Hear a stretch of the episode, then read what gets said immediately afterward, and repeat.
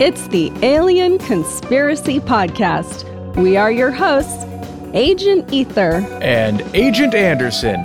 Come along as we examine UFO sightings, conspiracies, and all things strange.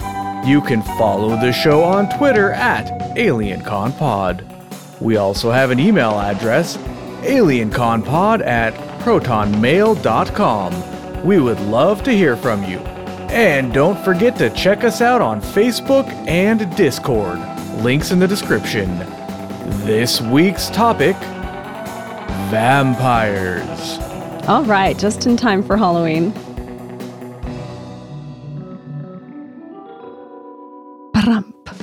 Love the ending. you, lo- you like that drum the drum hit, huh? I like it. Before we get into this week's episode, it's time for strange events, bizarre facts, the unbelievable revealed. This is the mind boggle of the week. Meteors attack. Is it possible for a meteor to hit somebody? On November 30th, 1954, Anne Hodges, while minding her own business, was viciously attacked by a meteorite. She was taking a nap on her couch in Sykla, uh, S Y L A C U A G A, Syclaguga? Whatever, Alabama. Wow. when the nine pound perpetrator blew a hole through her roof, bounced off her radio, and struck the hapless woman on the thigh, causing a nasty bruise. This is the only meteorite attack in recorded history. However, recently there was another near attack. On October 3rd, 2021, Ruth Hamilton was innocently sleeping in her bed in Golden, British Columbia when she was attacked by a meteorite. Lucky for her, this particular ruffian had bad aim and missed her head by mere inches, landing on her pillow. But this recent attack offers a pattern. Unscrupulous space rocks appear to attack defenseless women in their sleep. What can be done? The humanity! If you are a sleeping woman, beware the skies. All right, and now it's time for this week's topic I- vampires. I'd just like to mention that you can get additional insurance in case your home or persons are struck by a meteorite. I already pay for home insurance. It doesn't Yeah. cover meteorites? No, that's like an act of God clause, but you can get additional insurance, so you might want to consider it. Oh, that's so stupid. If you ha- if it's insured, it should be insured, in my opinion. I mean, you're already paying for the insurance, right? Yeah, I guess, but it's like earthquake insurance or something, you know, they want you to pay extra. I guess. How often does it happen though? They they should just cover it. Hey, I bet that uh rock though, I bet that's worth a fortune. Yeah, I forgot the exact number, but uh, the the one that was recent in October of this, you know, this month, just a you know, couple days ago, actually. That one, I think they said it was seven pounds or something, and it's worth I don't know, probably like one hundred fifty thousand dollars. I would sell that like yesterday. I believe the woman said she wants to keep it as a souvenir. Have it like in case. Well, she better get insurance on it. Yeah, right. Yeah, not Case- announce where it is. In case a real ruffian comes by and steals it. Yeah. But most, if somebody broke into a house, I don't think most people would even know what that was. yeah, but now she's going to be targeted. Yeah. Well, they didn't give out her particulars, just her name. I guess it wouldn't be too hard to find her, though. All right. So this week's episode, I believe uh, Agent. So Agent ETA is slacking this week. He's not here. Agent Kruger is going to show up any minute. We'll see when he's here. Maybe uh, five ten minutes. And while we're getting on the topic, Agent Ether is actually going to start with some of the history of vampires. Yeah, this was really interesting. You know, I'm more of a modern vampire gal, big fan of uh, Buffy the Vampire Slayer from the 90s.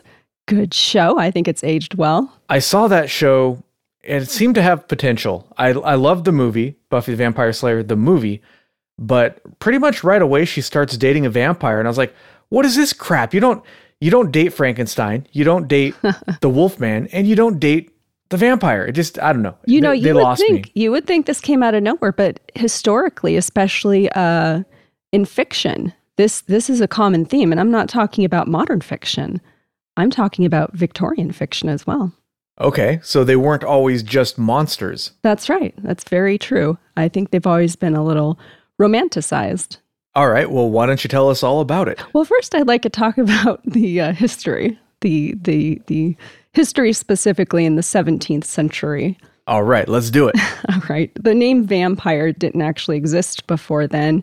I mean, in ancient times, you had spirits and they would suck your blood or your life essence, but it really wasn't the same as a vampire. Yeah, there's actually a, a lot of cultures have things that suck your blood, demons or whatever, like the chupacabra that we've talked about recently, mm-hmm. stuff like that. But yeah, from what I read, none of them are quite like the vampire. So we're going to concentrate more on the modern vampire, so to speak, that came out of uh, Eastern Europe. And they all have some features in common drinking blood with their sharp fangs. They're actually undead that rise from the graves some similarities is they can't cast reflections or shadows. And I read that's because they have no souls. Oh, interesting. Yeah, okay. I didn't know that. You know, almost everybody knows that they you can't see their reflection, but apparently it's because they have no souls. They hmm. are unholy beings. Okay. I d- yeah, I had no idea where that came from. It was just something you take for granted because it's in all the movies.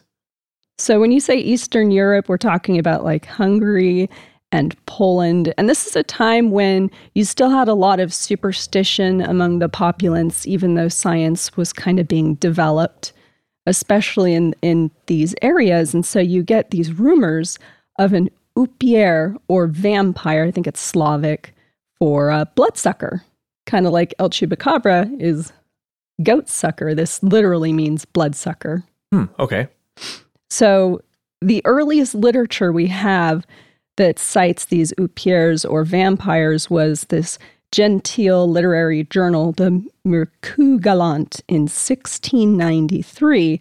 And what it was was a series of documents detailing the goings on in Eastern Europe, specifically what the native people were saying about these vampires. And one of the authors in the journal was Desnoyers, who was the former secretary to the Queen of Poland. And he said that, and I quote, it seems this revived being comes out of the grave or a demon of his likeness and goes by night to embrace friends and relations. It then sucks their blood to weaken them and at last cause death. And the universal solution, of course, is to drive a stake through the heart, but also might be beheading, burning, spreading the ashes in the river, and stuffing, of course, the mouth full of garlic. Gross. in 1746, the vampire really became popularized because of the writings of Don Augustin Calmet. He was a French monk, and he wrote this lengthy dissertation upon the apparitions of angels, demons, and ghosts, and concerning the vampires of Eastern Europe. And really, what he was trying to do is take all this local folklore and the sightings and apply a scientific method to them. So, not necessarily assume they were real, but keep an open mind, look at the information that was being presented, and maybe come to a conclusion other than, you know, it was just these locals and their superstitions. So he really, his goal wasn't to encourage superstition, but to find, he said, reasonable men who could examine the contents without prejudice in an objective way. Wow, I wish we had more of that nowadays. he defined the characteristics of a vampire, specifically someone who returned from the grave to suck blood, and he gathered as many accounts as he could of eyewitness statements and official reports. So then he'd give his opinion on the encounter, but the majority of his work is simply a collection of stories. Hmm, interesting. So it was sort of a scientific approach. It really was, yeah. And it was mostly just, you know, this collection of stories uh, that that he found over the years, and it was quickly translated into other languages from French, and it spawned a bunch of writing and fiction, and would uh, end up introducing the masses to vampires, and it's pretty much considered the origin story and the first literature about vampires. Hmm, interesting. Yeah, nothing romantic there. You know, kind yeah. of just reporting, almost like, you know, old reporter or something, like he's a reporter. Right. So, in one of the incidences he reports on is in Serbia in 1732. Arnold Pol was rumored to have been attacked years before that by a vampire in Turkey. And then when he died, over the period of three months, 17 villagers would die. So, 40 days after his death, the villagers dug up his body and it was undecayed. There was blood flowing from his ears and mouth. So, they staked his heart and buried him upside down. I don't think that's normal. Which part? All of it. None of it. None of it is normal. well, the thing is, if you think about the body when it decays, so I didn't know a lot about this. I'm not a forensic expert, and I don't watch those kind of shows on TV. I, I don't really enjoy those kinds of shows. But I guess when the body decays, initially there's like this rigor mortis where it gets all stiff. But over time, the body actually relaxes and it's not stiff anymore. And then it will bloat up. And then I guess these the red blood cells will burst. And so it gives like the face this reddish appearance, almost like it's flushed. Um, in addition, you know, it, it seems the fingernails can grow, but what it really is is the skin shrinking and pulling back the fingers from the nails, giving the appearance of nail growth. So, all these things combined, you have these villagers, and they don't really know about this process. And they expect when they open up the coffin to see this, you know, decaying body, and they don't see that. I don't like it. I don't like any of that. In fact, I think I want to be cremated after hearing that. I actually am a firm believer in cremation. You know, the planet only has so much room, and graveyards take up a large amount of space. So I'm just like, spread my ashes, donate my body, spread my ashes. That's what kind of gal I am. Well, you can't be a vampire if you're cremated, right? I don't want to be a vampire. I'm good. Yeah, because you, you don't have a soul. Right. Thirsty all the time, you know, and hawthorn bushes apparently are bad. Speaking of which, did you know you cannot sell your soul on eBay? I saw that actually. I saw that in the news. Yeah. They consider it a part of the body, and it's strictly against their policy to sell body parts on eBay. Oh, man, that's messed up. How do you think kids are supposed to pay for college nowadays? You know, it's so expensive. They got to sell something. Would you sell your soul on eBay? No, I'm using it. All right, let's see what else I have here. So I have another account in Prussia in 1591. And just as a side note, my family was actually from Prussia. Wow. Yeah. Not all of them, but some. A couple of them. A couple of them. A shoemaker committed suicide and became a ghost, then smothered people in their beds. On opening his grave, they found his body swollen, as if engorged with blood, and new skin seemed to have grown on the feet. So they hacked off his head, took out his heart, burned everything to ashes, and threw it in the water. That's rude. That's thorough. That is yeah. a thorough job. and that's not necessarily a vampire story. It's most of mostly a ghost story, but it illustrates the point that the villagers really had little knowledge of advanced decay and the lengths they would go to to, you know, appease their superstitions and worries. Yeah. Hold on just a second. It looks like Agent Kruger is here. Let's invite him to speak. Awesome. What's going on, Agent Kruger? Welcome. Oh, look, uh, the Titus, who's from Indonesia, says in Indonesia we have kuyang. They sucked the blood of baby. I think. Okay, cool. Yeah, that's what I mean. Like there was, there's a lot of places around the world with, uh, with things that are similar to vampires. Although the classical Western vampire is is fairly specific. But anyways, okay. So why don't you uh, continue on with your history there, Agent Ether? In Eastern Europe during this time, vampires were a serious concern. This was considered an epidemic. People were really worried and afraid. And I think part of the reason why is because blood is considered the source of life. So these vampires were taking life from the villagers in a very specific way uh, in 1734, the word vampire would actually enter the English language in the Oxford Dictionary, a preternatural being of malignant nature, in the original and usual form of the belief, a reanimated corpse, supposed to seek nourishment or do harm by sucking the blood of sleeping persons, a man or woman abnormally endowed with similar habits. in the dictionary. Well endowed, wow. huh? Hey. Yeah. The uh, the wrong? language used there is sort of sort of sus, right? is it? Susperilla. Just a little bit. Uh, And uh, after this time, so we have this epidemic of vampires, we have this folklore that is coming out and kind of spreading from Eastern Europe into other parts of Europe. And people in other parts of Europe also start to get concerned. There's sightings further and further away from, you know, Poland and Prussia and these places. And at some point, people began to get so nervous that they hired vampire hunters. So, this is a real thing. They were well educated and distinguished men, such as doctors and lawyers and philosophers.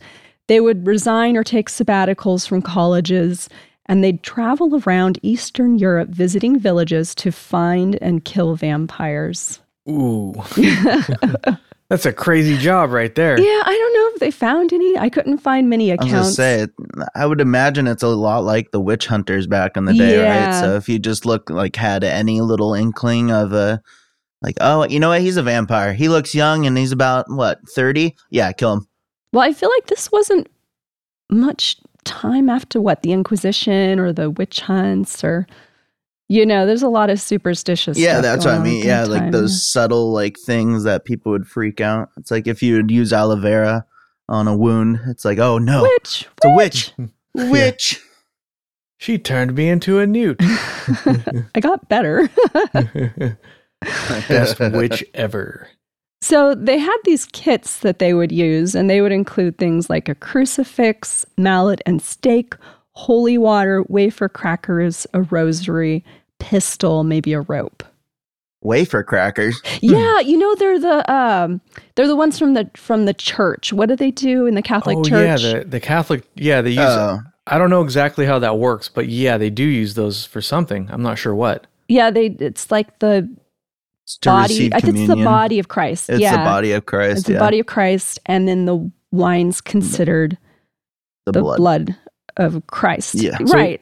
So what you're telling me is that all Catholics are vampires. Uh, no, actually, I'm, I'm telling you the opposite. So, as the vampires started to creep into Europe and also American culture, there was this interesting relationship between the Catholic Church and vampire myth. Uh, because a lot of people considered the vampire to be real, something to fear, instead of ignoring or condemning this belief, the Catholic Church declared it was a work of the devil using the dead for evil purposes. So they enforced this belief that vampires were real. Huh, interesting. Yeah. So there's a relationship in in the Catholic Church, uh, not only between blood and life, but holy life. And so a vampire is actually an abomination. Eternal life is offered by the Catholic Church, but it's also offered by the undead. And the vampire would permeate into religion in general and eventually make its way around the world. Although the the two versions of eternal life offered there, I mean, somebody's getting the short end of the stick, and it ain't the Catholics. No, that's what I'm saying, though. Yeah. You know, that's why the Catholics viewed it as being unholy and an abomination, is because the vampire could offer this uh, uh, immortal life, but at, in exchange for your soul. Right. Okay, You know, I you're got you. soulless or you're a demon.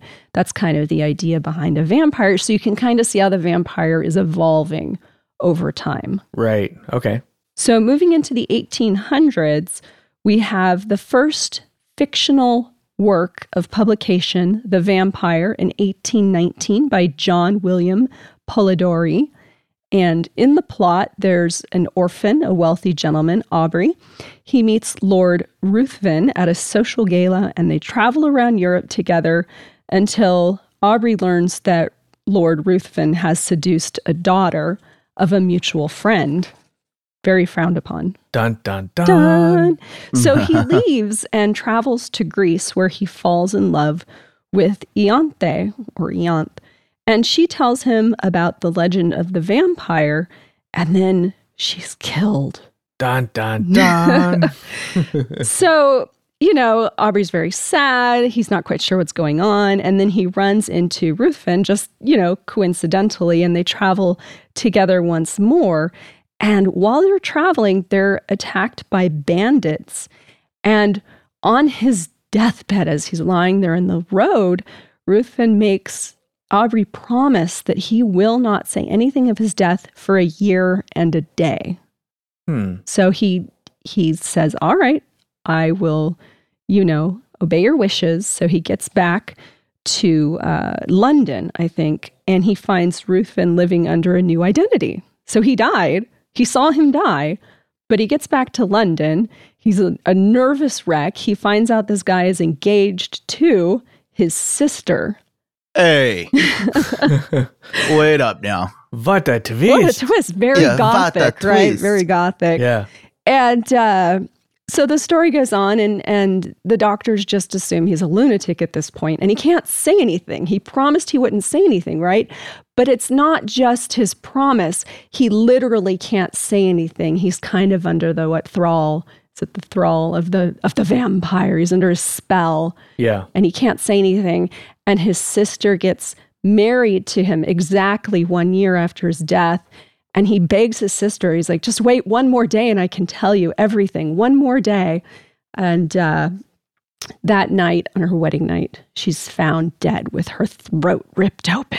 No. Yes. now this this is actually a short story. Uh, I think it was like 30 pages. I read it. It was very entertaining. That sounds like a good story, it wasn't a bad story. It was a little wordy, as stories of the time were. Like the English language was a really uh, little different back then. Well, and they used, if you read anything from like the 1800s in general, they used a very, I don't know, flowery language. Right. And they used words back then that we, we don't really use the same way. Like, for example, one time I was reading an Edgar Allan Poe story for, uh, for a college class. And they use words like, let's say, dilate, for example, right? And it just kind of throws you for a loop because the, a character might say, or they might be talking about a character who's dilating upon something, which means expanding upon something, right? That means they're talking about it in length. But nobody, I've never heard anybody say that somebody's dilating upon something. It just the way they use words, it seems awkward to us because we're not used to it. It's it's a throwback, you know. Well, luckily there were some footnotes Yes. kind of to help me guide me through this process. So what was the name of that story? It was the vampire, The vampire. Okay. but it was spelled different. Hold on, let me look. It's with like a Y or something. V A M P Y R E. Y R E. Okay. Yeah. Y R E in 1819. And I'm sure that's in the public domain by now, and you can Yes, that's where I read it online, public domain. everybody can find it online if they're interested. And there's also a really cool website. I think they also have an app. It's called LibriVox, L I B R I V O X, I think it's spelled. And they have uh, amateur voice actors or people trying to get experience or anybody who's just a hobbyist. They read audiobooks of public domain stuff like um, like this story, for example. So I guarantee well, I don't guarantee, but I'd be surprised if it wasn't on LibriVox. But you can go there and you can download all this stuff for free if you want to listen to something in the car, if you want to listen to like books and stuff, old timey type stuff, you know, Edgar Allan Poe or whatever.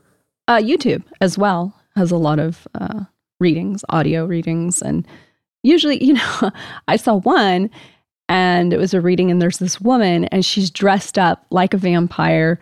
And around her, there's like skulls and, and burning candles and, you know, dark pictures on the walls. And she's like really getting into what she's reading and that she's providing uh, commentaries, like uh, social commentary as well about the time and how it influenced culture and that sort of thing. Oh, that's cool. You know, you got to appreciate the the effort put into that kind of stuff. And also the the commentary is interesting because you might have something in the story like let's say I don't know, just just to think of something random like a character picks up a, a small, you know, paperweight of a pig or something, but that could be a specific reference to a specific politician of the day that would have been known to the average person and you know, in our day, we're not aware of that stuff. So the context becomes completely lost and it doesn't make any sense to us. So the, you know, historians or people who are aware of the historical context, you know, their commentary can be very valuable to understanding the story. Exactly. Right. Yeah. This story would influence like the entire era, like the next, let's say, 100 years. It ran through numerous editions and translations and it permeated society. People were really excited about this story and it spawned novels and plays and later films and would set the stage for the most famous story of them all. Everybody knows Dracula. Dracula. Dracula. But I do want to discuss, um, before we discuss Dracula, let me see. I have two more things to discuss, I think, All right, let's do it. before Dracula, because I'd like to go in like chronological order. Yeah, sure. Let's I do think it. it makes sense. All right. I want to talk a little bit about the Blood Countess, Elizabeth Bathory. Have you guys heard of Elizabeth? Elizabeth. No, but I have heard the word. Well, shout out to a friend of mine who suggested I look her up. And the word is bird, by the way. What? No. Bird. Uh, Elizabeth Bathory was a serial killer who, between 1590 and 1609, killed over 650 people. Dang. Yeah, and and they were all very young, young women from uh, either her household, like servants, or from the local villages. Dang, That must have been, the men in that village must have been very lonely. Oh. and sh- apparently she's the inspiration for Lady. Uh, oh man, Lady in Resident Evil, the Oh, newest one. If anyone plays that, so Oh, really? she's the tall countess. What's I always have a hard time pronouncing her last name, Demetrius. the last Demetrius- Resident Evil I played was Uh. number two, and I thought that uh, that was an excellent game. But, well, no, that's not true. Then I played Resident Evil Zero, and I did not like that one. It just, I don't know, it just didn't seem to have the same feel to it for me. And it kind of, I kind of lost interest in the series after that. Uh, yeah, it was Resident Evil Village, the Village. newest one that just came out. Okay. Oh, it's pretty good. Yeah, it's a second like first person. It's number seven in the, or it's a sequel, so it's eight actually. My bad. So it was after Biohazard. Uh, cat or Agent ETA is a big fan of Biohazard. I'll have But to uh, check yeah, that out. no, hey, let's move on. Yeah, it's definitely worth a check out. So sorry to derail us. Nah, that that's not a derailing. No, that that was not a derailing, because we're right back on topic. All right, so I won't go into detail. I don't enjoy horror, like Saw, like those movies, you know, and anything with blood and gore. That just is not up my alley. I like watching stuff that's like floofy and fun. Did you like the descent? I don't remember the descent. The caves and the the people, Oh no, Yeah. that's the blind people in the caves. Yeah. That one was so damn creepy.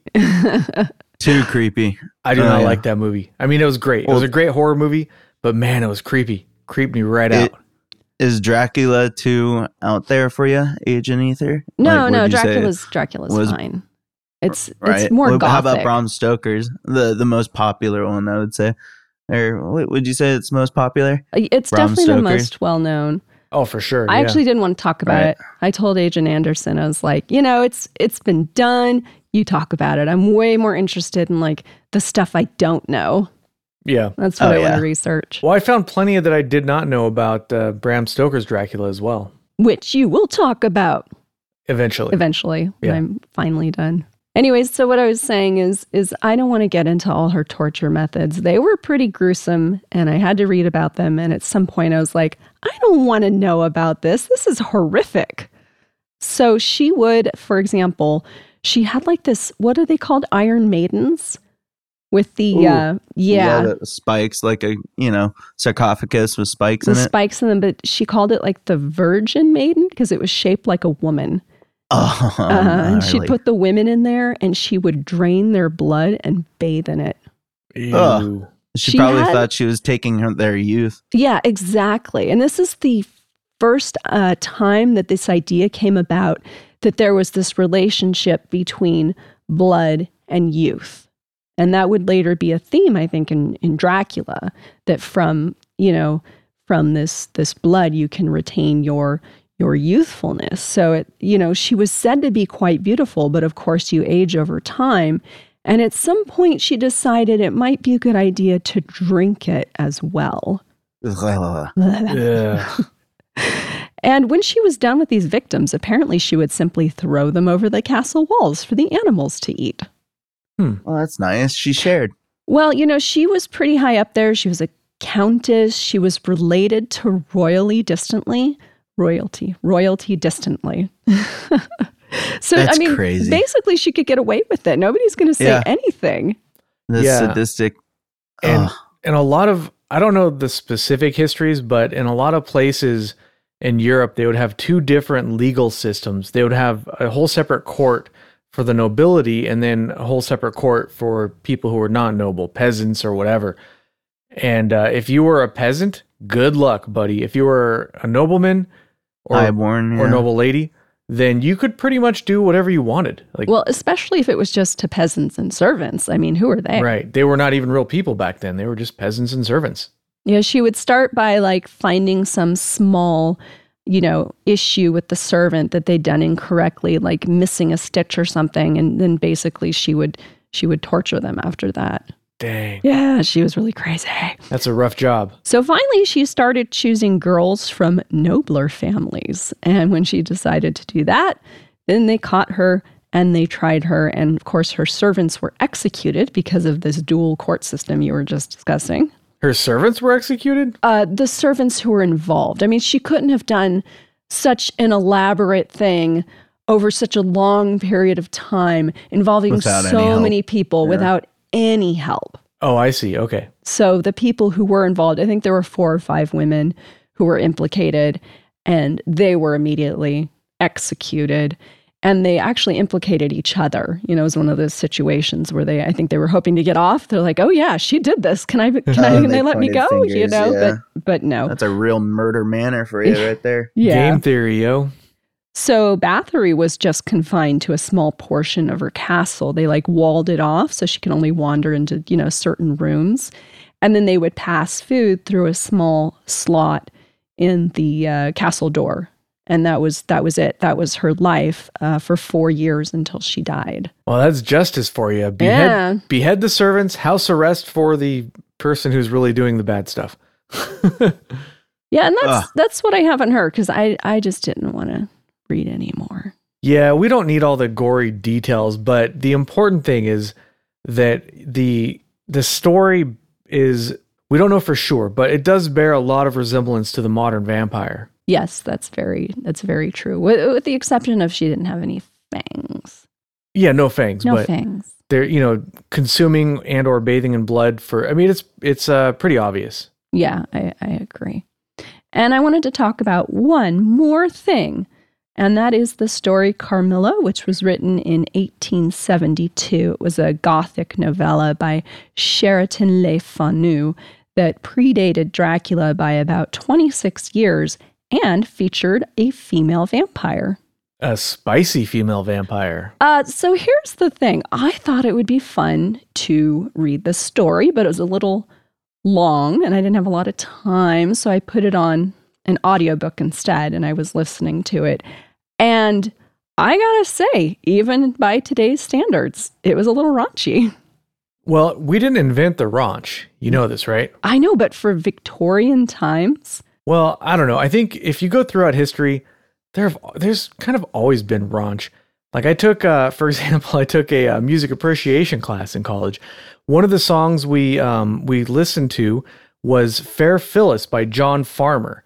Um, let me let me look up exactly when this was written because I don't remember exactly. Uh, like early day shock shock value. Okay, so this was uh, written in 1599, so 16, 1600, right about when uh, Monody came about. See, hey man, I studied my stuff. But anyways, um, the lyrics are something like, uh, uh, "Fair Phyllis, she was sitting all alone, feeding her flock on the countryside. The shepherd knew not whither she was gone, um, but up and down her lover, uh, I forget his name, looked for her or whatever. But for example, when they they do a certain musical thing with the words up and down, where they repeat it over and over again. So they're singing up and down, up and down, up and down, up and down, up and down, up and down, up and down. It's uh pretty raunchy. So if you guys want to hear some like really old school raunchy stuff, look up Fair Phyllis by John Farmer. It's it's a it's actually a pretty good song. But anyways, um yeah, so that doesn't surprise me that there were raunchy stories from back then. yeah, you're saying up and down is raunchy. I'm saying quotes like, but to die as lovers, may to die together, so they may live together.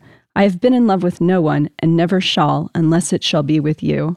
So a lot of lesbian, not only undertones, but just blatant, right out there. Uh-huh. You know, an original lesbian novel. With gloating yeah. eyes, she drew me to her, and her hot lips traveled along my cheek in kisses. Yeah, I mean, uh, that's that's like a little more poetic than just up and down. Yeah, I guess, but like you would find that in a modern novel, that kind of romantic poeticism. Anyways, I mean, Up and Down is pretty damn crude, you know, Okay. in my in my opinion. There's a lot of similarities between Dracula and Carmilla. The narrative takes place from the victim's perspective. It takes place in this dark gothic castle, and Carmilla is a countess. And in the end, there's a vampire hunter who drives a stake and beheads her uh, to finish the story.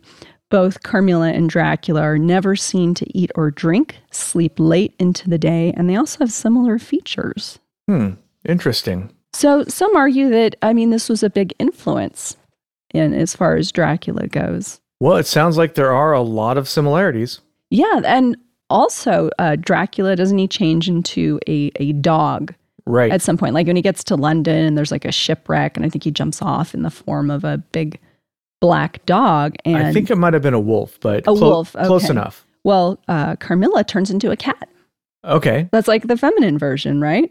She also sleeps in a coffin, is portrayed to be unholy, and her victims are both enthralled and horrified by her presence.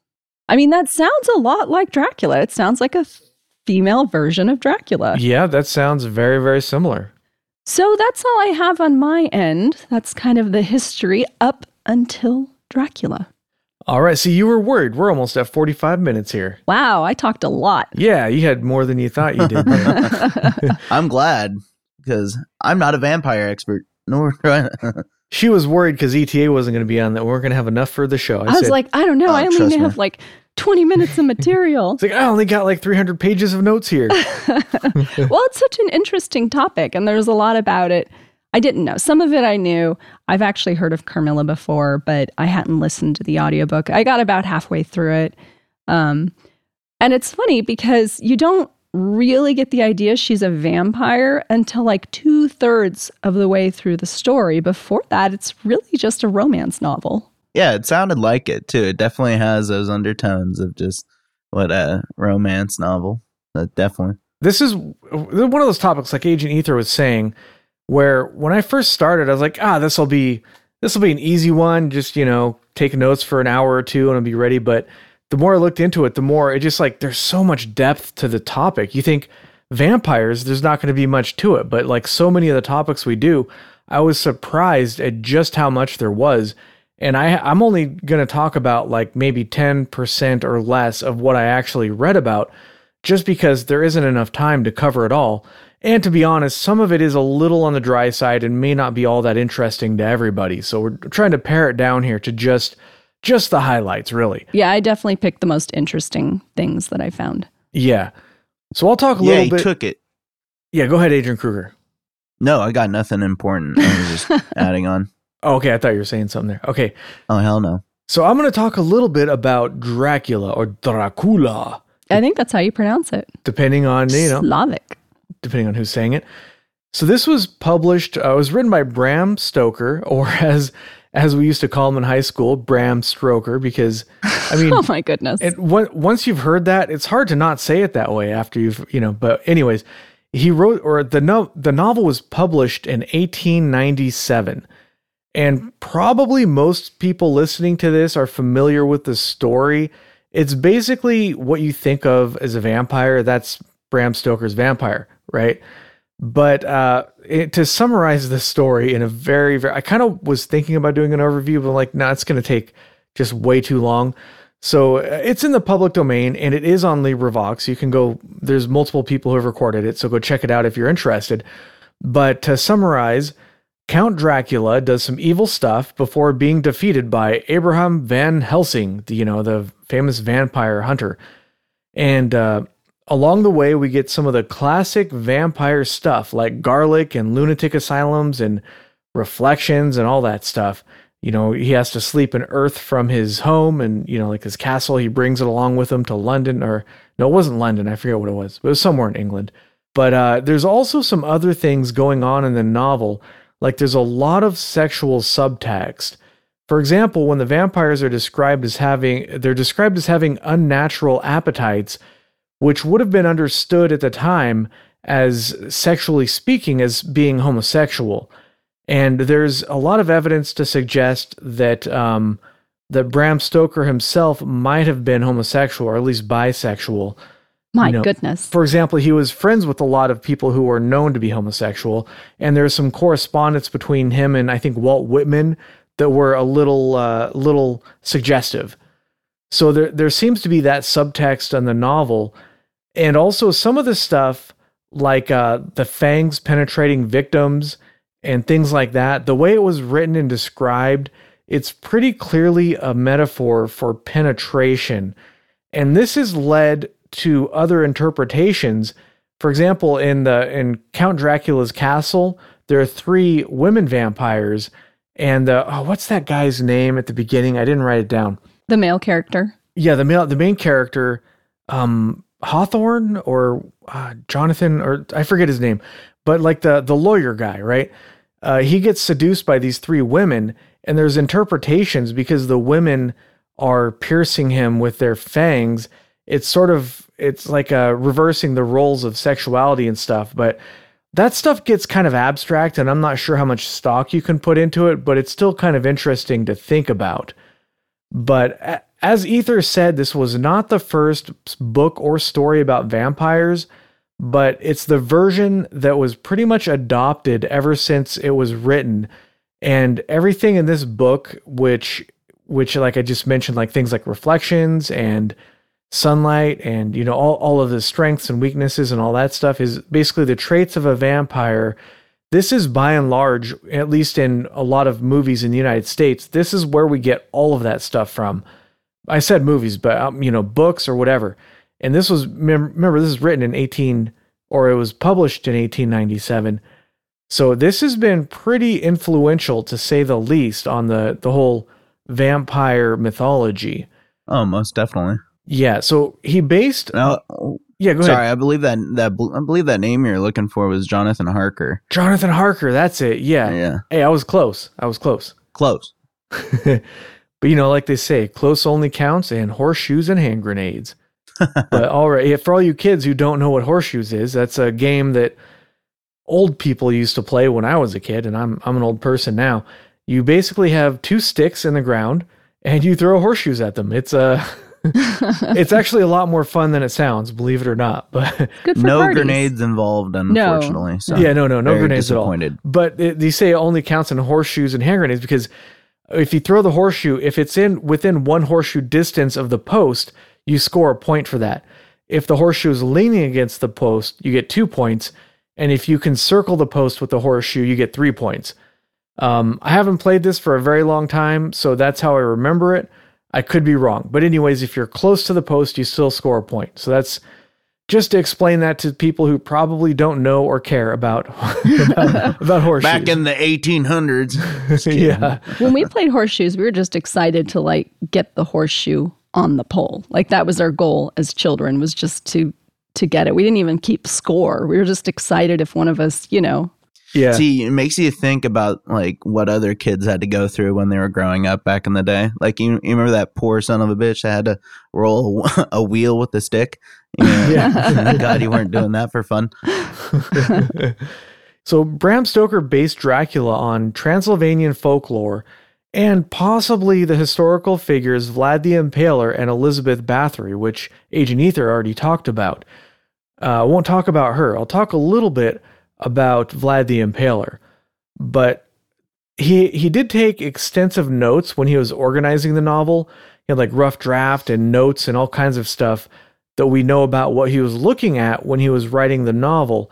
And neither historical figure is mentioned explicitly in his notes, but there are some similarities that are sort of hard to ignore, which we already discussed for Elizabeth Bathory. But let's talk about Vlad the Impaler. who some say was related to Elizabeth. Really? Yeah, a distant like cousin or something. I was not aware of that. I think it's just, you know, Oh, legend. just sort of internet mythology type stuff. I don't know if it's internet mythology or just wishful thinking. Okay, so Vlad the Impaler, also known as Vlad III or Vlad Dracula, yes, his last name was Dracula. he lived from 1448 to to 1476 approximately. The years are a little bit, maybe a little bit different, but that's a good approximate date. He was the leader, or the, I, I don't know what they call it, um, the president of Wallachia, W A L L A C H I A. I'm probably pronouncing that incorrectly, but it's now a part of modern day Romania. His father and eldest brother were murdered during a Hungarian invasion. Well, it said murdered, but I, it's just kind of what happens in war. People die, you know? His second cousin was then given the leadership of Wallachia after that invasion. And oh, by the way, I'm going like a, this is like a really, really summarized version of uh, Vlad the Impaler, super summarized. So after uh, he was sort of on on the outs, Vlad, he was like an exile basically, and after a while he invaded Wallachia, and uh, his cousin was killed during that invasion. He had some enemies that were supported by the Tra- Transylvanian Saxons, so Vlad invaded them, and he took prisoners back to Wallachia and he had all of them impaled. Oh dear. so yeah, and uh, like like Agent Ether, I just don't like to get that graphic. I like to keep this show light and fun, and just just kind of keep it fun. I don't want people to listen to this and go, "Ooh, I don't want to listen to that," you know. But by impale, uh, the general method was to insert a large pointed stake through the rear end of somebody, and then it would go all the way through their body and out their mouth and I will just leave it at that. I did so, not know that. Yeah, so it's it's very gross, and uh, we don't want to get too much into all of the nasty things this guy did. Suffice to say, he had a reputation back in the day when everybody was a savage. He had a reputation for being extremely cruel when cruelty was the norm. So, anyways, uh, fast forward a little bit. The Ottoman Sultan ordered Vlad to pay homage personally, or homage, or whatever. He wanted basically he wanted Vlad to come in and bow before him and all that stuff, you know, bend to the knee. Vlad said, nah, and he impaled the Sultan's envoys. this guy just loved impaling the fuck out of everybody. So and he Vlad, loves shish kebabs. Go figure. Yeah, right. So I guess uh, you know one thing led to another, and Vlad attacked the Ottoman territory, massacring thousands of Turks and Bulgarians. I didn't see an exact number. It was just thousands. So, you know, a lot. Oh, he, yeah, he, he ordered the, you know, mass killing of like 20,000 Ottomans. Yeah, it was a pretty brutal time, I guess, when that stuff. Oh, oh yeah. He had a taste for violence, to say the least. Yeah. And this is back in the day when, oh, that was just, you know, if somebody invaded, there was a good chance they might just do that sort of thing. It's, you know, crazy times, man. Oh, it was terrible. It was like what we we deem, you know, of course, monstrous and just the worst. But when people back in the day, when they were even saying it, it was the worst. I mean, that's that's terrible. I feel bad for the people that were subjected to it, but yeah, yeah, he has a crazy story. Crazy story. Yeah, Vlad and the the Ottomans they fought with each other. Uh, but eventually, Vlad was captured and imprisoned by the king of Hungary after he went to ask for help from that king. He was held in prison for over 10 years. He eventually got out, and when he got out, he immediately went to, guess what? Fight the Ottomans again. I guess this guy really hated the Ottomans for whatever reason. Who knows? Maybe they murdered his parents. I don't know. Which you know they kind of did. He was uh, he was known as being extremely cruel, and uh, that's pretty much just a very short, short version of Vlad the Impaler but uh, there's i mean there's some similarities not a whole lot of similarities to the novel but the name and the cruelty is sort of where we get that how that sort of leads to the novel. But again bram stoker didn't say explicitly that that was an inspiration but because of his historical uh, infamy and the fact that he used the same name kind of leads a lot of people to believe that Vlad the Impaler was an inspiration for the novel, although other people say that it wasn't and there really isn't any evidence for it. So I guess it's one of those things you just kind of, kind of got to make up your mind for yourself. Maybe you just like the name. A guy named Dracula who punctures necks couldn't be related to Vlad the Impaler? No. Yeah, yeah. They're, uh, you know, using wooden stakes to kill people. There's, nah, just right, a coincidence. Yeah no way. And he would die by that own way, one of his preferred methods? No. Yeah. I mean, he did crazy stuff. Just to add on to that, I mean, when he was shortly freed, he invited his rivals and a lot of people that he counted as somebody that would stand in his way to dinner. And at that dinner, I'm not sure if you already touched base on this. He had everyone killed at that dinner. Right. Like he, it was insane. No, yeah, I did. I did like the short, It was like- short yeah, version because I didn't want it to go too long on Vlad's story, so I cut out almost everything. But He's the best. Yeah, it's he. He definitely in like Bram Stoker's. You know, Dracula was you know, totally led me to him, and definitely fascinated by his background and stuff. It's it's crazy. yeah, and if you're familiar with Game of Thrones, like that's kind of like what Vlad the about to Impaler's life. yeah. His whole life is basically like Game of Thrones. Yeah, It's red weddings every day. anybody who's even remotely interested in those aspects of history should definitely go read up on Vlad the Impaler because it's a fascinating read, but it's also kind of hard to get through because of all the really horrific things that happened. But it's yeah, it's it's a pretty crazy, pretty crazy period in history. Getting further along on Dracula here, just to finish it up a little bit. Um, when it was published, some critics gave it bad reviews because it was excessively frightening. and I've read I've read Dracula. I've read the the OG Bram Stoker's Dracula or whatever. And it was okay, you know, as far as horror goes, but I've read some horror, like I've read a decent amount of horror, not a ton. But uh, as far as horror goes, I didn't really find it that frightening. It was just kind of a fun story, you know. Yeah, So yeah. Oh, yeah. The movie did it worse, in my. I mean, it that I know it's not what everybody was going off and what we're talking about here, but the only thing that ever scared me was when he was walking on the the walls, and that was it. But yeah. yeah, very uh, subtle horror level. But I, I guess everybody's got stuff that gets them when it comes to horror. Some people are scared by one thing and some another. The I think one of the most horrific stories I've ever read is a short story called Survivor Type in Ooh, uh, by Stephen King. by Stephen King and the collection called Skeleton Crew. That one just really got me for some reason, man. That one is, ugh, uh, I don't even want to talk about it. you should though. uh, McDonald's and Big Macs. Yeah, just I'll just I'll just leave it at that. But uh, but anyways, part of the popularity of Bram Stoker's Dracula was probably because when he published in the United States, so he was uh, I don't think I, I don't know if I mentioned, but he was over in England. That's where he published. But when he mo- when he published in the United States, he didn't do the proper copyright stuff. So other people were able to like use his intellectual property without actually having to license or pay for it. So for example, if somebody wanted to adapt it to like a stage play or something like that, they were able to do so without having to pay any royalties.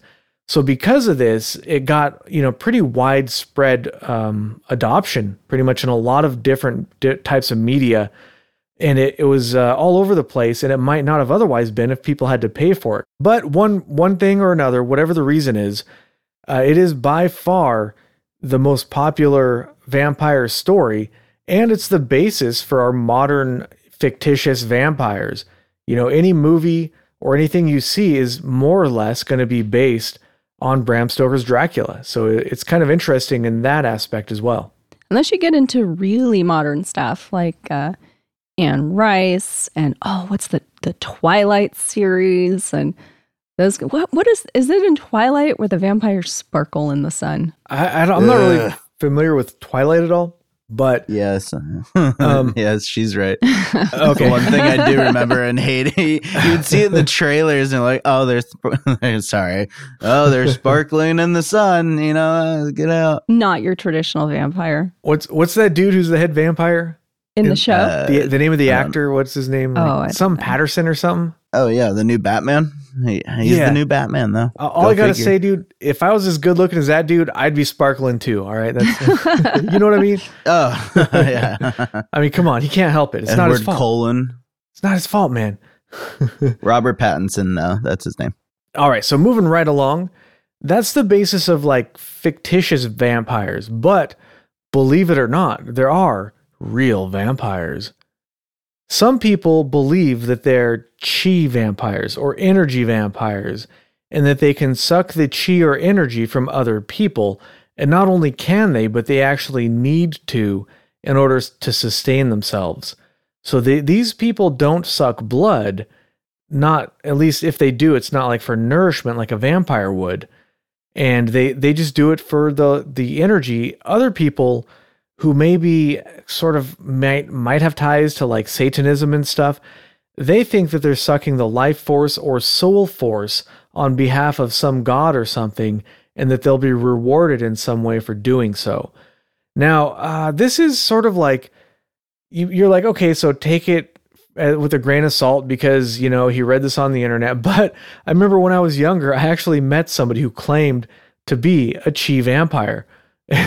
so uh, it's out there. I mean, I wouldn't say it's super common, but there are people who believe this, or at least they they'll tell you they believe it. You know, there are other people. Uh, some some people who consider themselves to be real vampires and actually drink blood and they consider chi vampires to be posers, not actual vampires. Other vampires consider themselves to be hybrid, and they need blood and chi in order to be satisfied. Uh, they they have specific terms for all this stuff, and uh, it gets I don't know it gets a little da- little little bogged down, so we won't go into all the terminology and stuff. But uh, yeah, so I was reading. Some people think that uh, the how to steal chi is nothing specific to vampires. It's like, oh, it's easy to do. All you got to do is just imagine energy flowing from another person into yourself. It's that easy to do. And I was like, whoa, well, hold on, dude. I don't like that at all. like, I'm feeling really tired today. Maybe some jerk face at the grocery store was sucking my chi. There's nothing you can do about it. you have to have spiritual defenses. I guess so. Did we talk about that in our astral projection projection episode? I think so, yeah. We have spiritual barriers. But but to anybody listening to this, I suggest you don't suck people's chi because it's rude. It is rude. Just Oh, don't do it. Whether or not you get caught, it's just not the polite thing to do. How are you going to get caught? I don't know. Well, now defenses. now you can consider trolling as a sucking energy, right? Because it makes you feel a certain way. well, yeah, actually, I, I, get did. all. I was reading discussions on there was there are forums and there's actually a subreddit and stuff too. One person was talking about how um, energy transference and vampirism it's it can be things like trolling or it can be somebody who's just really negative and down all the time and they just sort of suck the energy from the room, you know, and it's like maybe they're not even doing it intentionally, but they're sort of a chi vampire. So it was uh, there's there's different spectrums on this. Like some people think it's sort of just really you know explicit sucking energy and that's it. Other people have like a more nuanced view of it, and there's a lot of stuff in between. And this is what I mean when I say there's a lot that I left out of the notes because there's a lot of stuff. This just it goes way deeper than you might think it, that it would. oh yeah, I, I got to add on though that I get everything from. Have you heard of what we do in the shadows though? That one show. No, I haven't. Oh, it's great. It's about three vampires and living in Manhattan and uh it's it's there's an energy va- vampire there named Colin Robinson and he's like the most human out of all of them. So he'll go around talking about random stories or just nothing really just just suck the energy out of them and then when he walks out of the room you see his eyes like glow blue and he's like oh yeah he just got like you know he just fed right there and then he go he p- specifically works at like one of the worst jobs at like a cubicle job and just like it's he just goes around just draining people and it's it's just so funny it's such a good watch That's is it a comedy?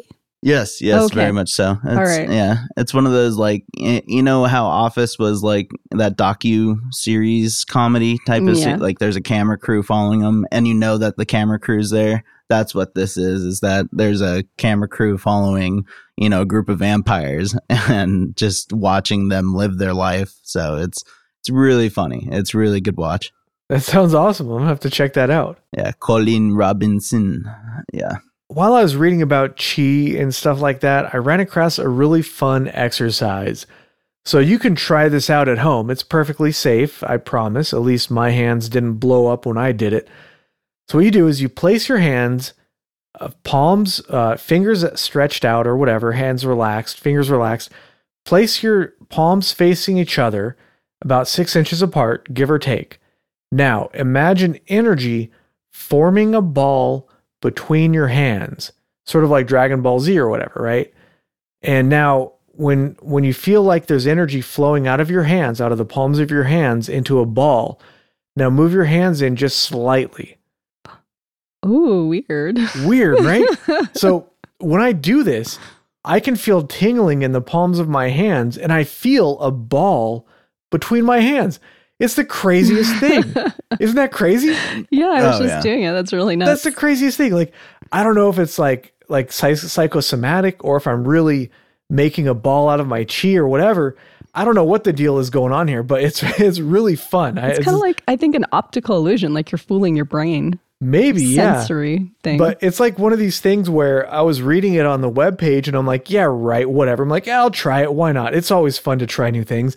I'm like, oh shit. what the fuck? Like, that's not supposed to work. This is Try to supposed push to all it be under you bullshit. now, and then we can fly. Yeah, so I, th- I just thought that was really cool. Just a lot of fun to try out. Oh, that's super cool. So I, I thought I'd just throw that in there. It doesn't really have anything to do with anything, but yeah, there it is.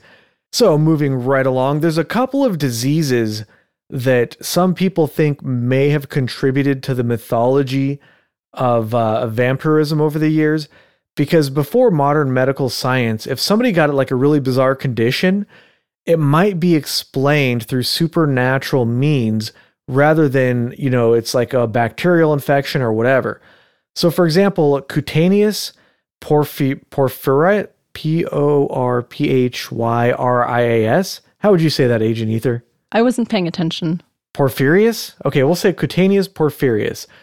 It's a disease related to like the chemicals in your blood, and it causes ex- extreme sensitivity to sunlight. It can make a person feel like their skin is burning in the sunlight, and it can cause blisters, fragile skin, change the skin color to like purple, and it can cause excessive hair growth on the skin that's been exposed to sunlight. The person's gums can recede in extreme cases, exposing their teeth. And people can also lose their ears and nose, giving them like a, a monstrous appearance. This sounds like a terrible disease. oh, it sounds That sounds yeah. like what happens to me when I walk into a church. Just kidding. Just kidding. So it it's I mean, so some people think that this could be part of the root of, you know, the mythology of vampires. Other people say there isn't really any good evidence for it, which, you know, there's not really any documented evidence. But the way this disease works, it would require like knowledge of chemistry to diagnose it. So even if they had some rudimentary science, you know, even like in the 1800s, there's no way they would know that this was what what caused this. So it's likely that people might have uh, said it was from supernatural causes rather than a natural cause. There's another one that's very similar called erythropoietic, E R Y T H R O P O I E T I C. Erythro, uh, erythropoietic proporphia, P R O chicken. proto protoporphia, P R O T O P O R P H Y R I. I really got to start learning how to pronounce this stuff ahead of time. You know what I do? what? I go on Google and I go to like pronunciation and then I play it a couple times to see how to pronounce things. Yeah, that's what I should do. Man, these ones are pretty rough. It's like Latin or something. And I'll write it down like phonetically. Yeah, that's a good idea.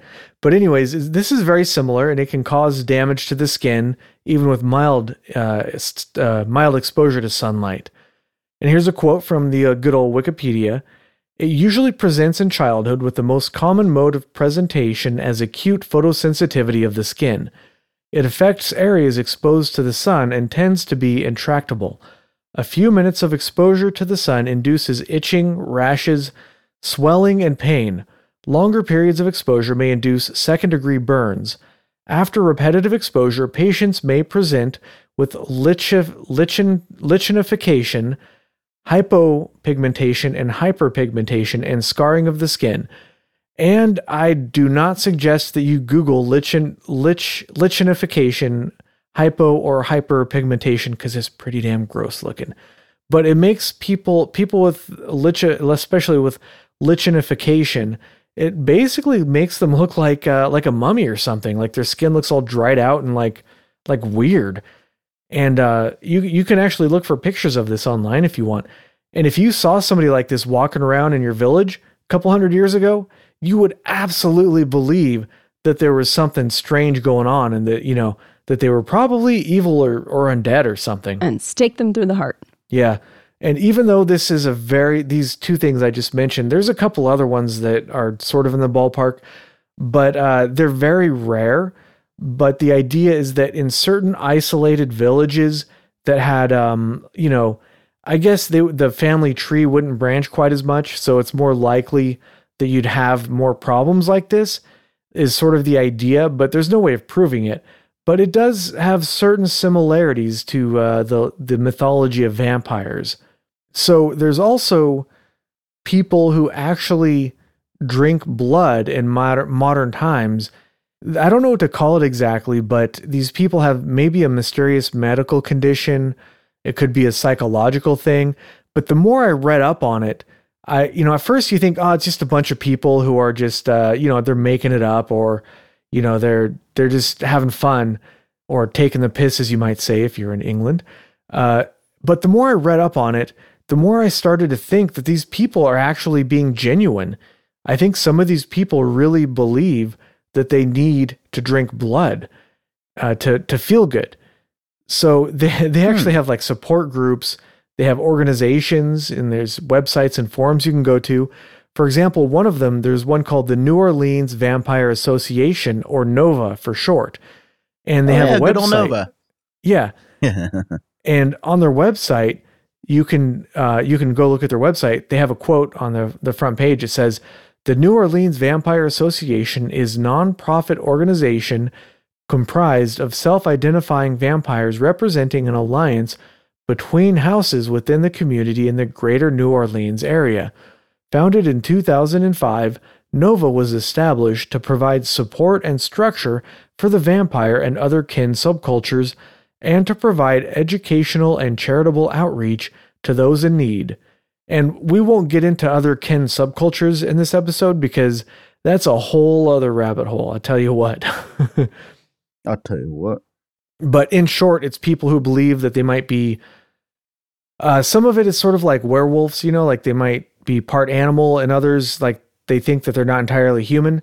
But that, like I said, that's a whole other rabbit hole. So we'll go ahead and not discuss that at this particular point in time. You don't feel like that? Wait, a hold on. You don't feel like that sometimes though? Uh, yeah, sometimes like when I haven't showered for a few days, you know. I heard people with with green eyes are hybrid. They're extraterrestrial. Oh, that checks or people out. with yeah. gray circles around their eyes, their mm-hmm. irises. Mm-hmm. Yeah, I have gray irises. Oh well, and I'm a dragon. A lot. so, according to some extremely sketchy articles that I found on the internet, there are at least 5,000 self identifying vampires in the United States. The symptoms appear around puberty for most people. They'll feel drained or lack, ener- uh, lack energy for no identifiable reason. At some point, they discover accidentally by ingesting blood or maybe eating like a really bloody raw steak or something that the blood revitalizes them. And it doesn't always happen during puberty. It could happen at any point in somebody's life, sometimes much, much later, sometimes much earlier. But they call this the awakening, meaning that they're now aware of their need for blood. Uh, some hmm. claim that they need the blood to survive. Others claim that they only need it to feel normal and they can get by without it. Uh, it's sort of like a really interesting subculture and there are people who are willing to donate blood for these vampires, either for free, for money, or sexual favors. And there's sort of like this subtext, like they didn't talk about it a lot on the forums, but it appears to be there appears to be like this whole like sort of S&M subtext to the whole thing, but I don't know how much of that is actually there or how much I'm reading into it, but it doesn't seem to be nothing. There definitely seems to be a little bit of that going on at the very least. So the vampires uh, that I read who were talking, they said that when they tried to stop drinking blood, they get like medical problems, sort of like a drug withdrawal, right? Like they feel pretty crappy and then you know they, they have no energy and they can't get out of bed and that kind of stuff until they can get a little bit of blood. They don't have any of the mythical powers of vampires. They just ingest blood. Um, you know, they can't make other people into vampires. They can see themselves in the mirrors. They cannot levitate or turn into animals or whatever. They're just normal people who have the need to drink blood. And this started to get me thinking if these people are being genuine, what if this is some incredibly rare medical condition that just hasn't been identified or diagnosed yet? And these people really do need to drink blood. On the other hand, there's the possibility that it could be like a psychological thing, right? But uh, it seems, at the very least, it seems like a lot of these people are being genuine, and it does seem plausible, one way or another, that these people need to drink blood. As gross as that might seem to most of us, Gross as hell. but they they report people report needing anywhere from a teaspoon of blood to a pint of blood a week, depending on you know their own personal needs, I suppose. Does it have to be human blood? Uh, not specifically. Some people will drink animal blood, but I can see they they note that drinking animal blood is a lot more dangerous because there can be like bloodborne, you know, pathogens or parasites that will not be present in human blood. And I found actually found a website where you can volunteer to be a donor. And they have like maps and everything. You could look up vampires in your area and you could hook up with them and give them your blood. And they require like meta like a you know VD test or STD test or whatever they're calling it nowadays. And uh, so it, you can't. It's harder to do that with like an animal. If you just catch a deer in the wild and drink its blood, who knows what that thing has? You know. Lyme disease. Yeah, Lyme disease. You probably, if you catch a deer, you're probably better off cooking it, you know, not drinking its raw blood. But a person, it's probably a lot less likely to have some rare disease that they don't know about. And unless you're a complete fucking asshole, you're not going to volunteer to donate your blood if you know that you have a disease, right? One would hope. One would hope. Right. Yeah. Yeah. All right. So there's a couple of other things I found. So there's something called heliophobia, and that's the fear of the sun, sunlight, or any bright light. It's a phobia where light can cause anxiety or, well, a phobia in general can cause anxiety or panic attacks. And as part of this, sufferers can feel itching, burning, or pain when exposed to sunlight. This can be caused by other physical disorders, like what I've already discussed, or it can be caused by um, by past experiences, like an extreme uh, sunburn, or maybe by extreme uh, eye sensitivity to the light, which I guess is another disorder. Well, there's a couple of them, but one of them is called uh, uh, keratoconus, K E R A T O C A C O N U S, keratoconus, which uh, that that can be linked to the phobia because it creates like the anticipation of pain, which causes the fear. So I suppose if there was somebody in your village who refused to go out in the sunlight for one reason or another, you that might be related to part of the mythology, right? You know, because they're vampires. Bad stuff happens to them in the sunlight. They don't want to go out in the sunlight. So I I found I've another little that tid. more than often. Yeah, go ahead, Agent Kruger. No, apologize. I was just saying I've seen that more. Is it typically with people in like giant sun hats and like long sleeve clothes and gloves when they're uh, being wheeled around with in a blanket, basically. I've seen that more times than none. That's for sure. Right, and that might be s- I feel an like actual that same person. that might be an actual medical condition rather than a phobia, which would be like a psychological Oh, I- condition. oh yeah, yeah. yeah, yeah. But I guess I guess mm. the point I was trying to say at the end there was that the psychological condition can actually be due to an actual physical condition, so they can kind of go hand in hand. So I found googling around, I found something that sounded kind of interesting. It's called a vampire facial. This is where blood is extracted Ew. And separated in, a, s- in a centrifuge. Then they use the I don't know exactly what they use, but sort of like um like what they use to tattoo people maybe, but it's not supposed to be painful. But they basically puncture the skin with like little micro needles, and then I guess the platelets from the blood are injected into the area, and it's supposed to like kind of be helpful in some way. I guess I don't think know. it's a cosmetic thing. I believe I heard a coworker talking about it. really. Yeah. Did this coworker actually get it done? They weren't, t- uh, so they were talking about in the break room. And when I came in, I heard the term. And then they're like, don't tell anyone about this. And then they like left. if you if you've ever seen like a video of somebody getting like a, a facial or I don't know what they call it, but like um plastic surgery, it's pretty damn gross looking. Like they They cut off part of your skin and then they stretch your face out. Basically, Ugh. Ah. Ugh, it's ugh, so gross. And I I don't like to watch this kind of stuff, but I've seen it before flipping through channels. You know, it'll be like on a cable TV channel. Like, oh my god, why they should they should have to put a warning before you flip to that channel. It's the worst, man. Those surgery channels just uh, I don't I, I am not cut out to be a surgeon. I'll just tell you that much. Not at all. But anyways. I like the idea they can use your own blood and just sort of put it in your face and then it makes you look younger. How awesome would that be? Totally awesome. That would make sense why they called it vampire facial then. Right. That'd be pretty cool. Revitalizing yourself. it does blood. make sense. Yeah. Mhm. Yeah. All right. So I found a couple of murders that uh, they were pretending or thought they were vampires throughout the years. There's actually quite a lot of them. So I'll just go over a handful of them. In uh, so Fritz Haarmann, a serial killer who killed his victims by biting their necks and other parts of their body, killed about two dozen people. This is in Germany. Just by biting them. Yeah. no well- weapons were involved. Well, I don't know. I, I didn't read that much into it because at this point I was running out of time, if I'm being honest.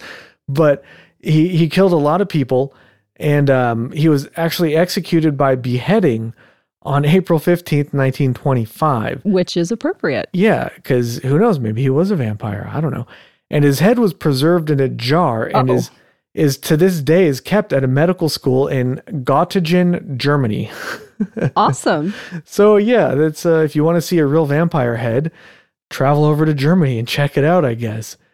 In 1932, there was a strange case where the Atlas, the so-called Atlas vampire, who's an unknown person, committed the vampire murder in Stockholm, Sweden. That's what it's known by. It's known as this the vampire murder in Stockholm, Sweden. If you guys want to Google this, so on May 4th uh, of 1932, a 32-year-old prostitute named Lily Lindeström was found dead in her apartment in the Atlas area of Stockholm. She was found face down on her bed and drained of all her blood.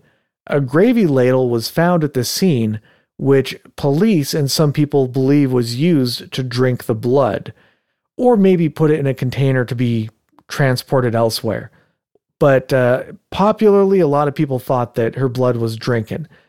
And if you think about how much blood is in a person, I don't know how much it is, but exactly, but it's probably more than you're going to drink in one sitting, right? Mm-hmm. Agent Ether, do you have any uh, insight on this? No. No. It's gross. All right. Well, yeah, more more than you ought to be drinking. All right, moving right ahead to the next one. A I'm craving a steak now. I'm sorry. I just have to mention that. Now I'm craving a medium rare steak with all this talk. I'm I'm getting hungry. uh, Richard Chase, the vampire of Sacramento, killed six people and drank their blood in 1977 and 78. He was eventually sentenced to death, but he committed suicide before he could be executed. In 1996, Roderick Ferrell murdered his girlfriend's parents so that he could initiate her into his coven. Upon capture, he told police that he couldn't be contained because he was a 500 year old vampire. Of course, he was wrong, and he is serving a life, a life sentence behind bars. and in 2011, Josephine Smith attacked a homeless man in an abandoned Hooters. She bit pieces off of his face and arms before he was able to escape and call police. During the attack, she told the man that she was a vampire, but afterwards claimed to have no memory of the incident. Sounds And- like somebody's doing too much of something. Yeah, I don't know, man. But that's just the highlights. There's actually quite a, a surprising and alarming number of vampire attacks over the years that you can find if you want to Google it. But yeah, there are apparently people claiming to be vampires and killing people and drinking their blood out there, which is a little surprising. Uh, but Dicks. yeah, exactly. Yeah, the best way to summarize it, right? Uh, so the last thing I have is I found this little tidbit: some vampire math, and uh, this is you know some people who are physicists or scientists they like to be party poopers. So in 2006, a physics professor wrote a paper arguing it was impossible for there to be vampires if they fed once a month and each victim also became a vampire. If this was the case, the entire human race would be vampires within two and a half years. I'd like to point out that you don't sire a vampire just because you drink their blood, though. Well, it depends on the mythology we're talking about. Some stories, a vampire is created just by the fact that it's been fed upon, or a per- whenever a vampire feeds on a victim, that spreads the vampirism to that person. Not in Buffy. No, in a lot of stories, it's not like that. But for this particular paper, that was the case used uh, used to come to this conclusion. I call Balderdash. Yeah, I call Balderdash, Balderdash. too. You can't ruin my movies, you stupid physics physics professor. Bullpucky and Balderdash. Yes. Well, that's I mean that's all I had on vampires. Like I said, this is a topic that actually surprisingly you can go really really deep down the rabbit hole on whether it's checking out the communities the the modern communities of people who believe that they have to drink blood to survive or people who believe they have to steal energy from people or people who believe they have to do both or the mythology of it or whatever. Like it really there is no end to this topic.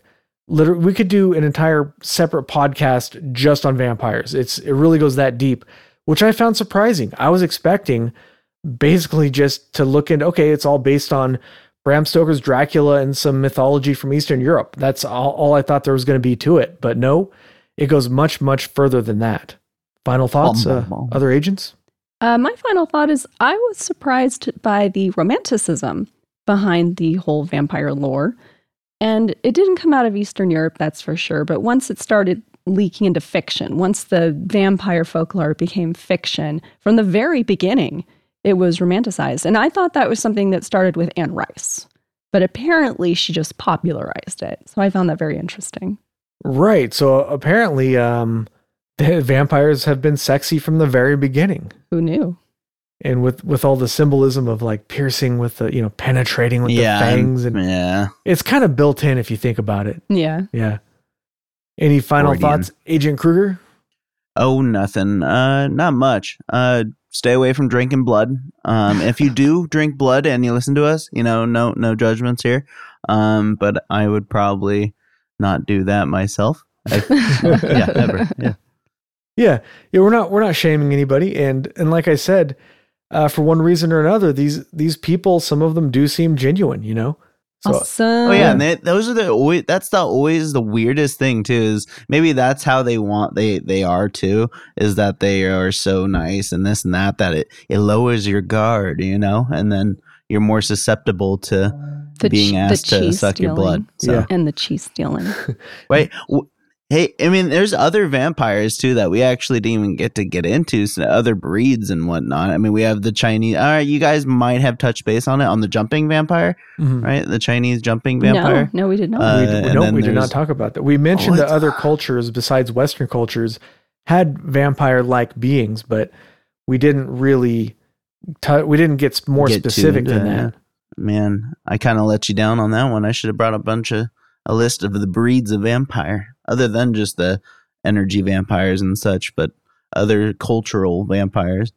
Japanese have them, Chinese have them. Everybody's got them. Yeah, I mean, we could do that in, in other episodes. I mean, there's there's all sorts of really interesting mythological creatures in, in other cultures. Like I think Japan has one where um I forget what it's called, but it has like a bowl on its head with like water in it or something, and if if uh, if it spills the water, then it dies. I forget I forget what that one's called, but there's all sorts of really interesting mythologies around the world, and I'm sure we'll get to some of them sooner or later.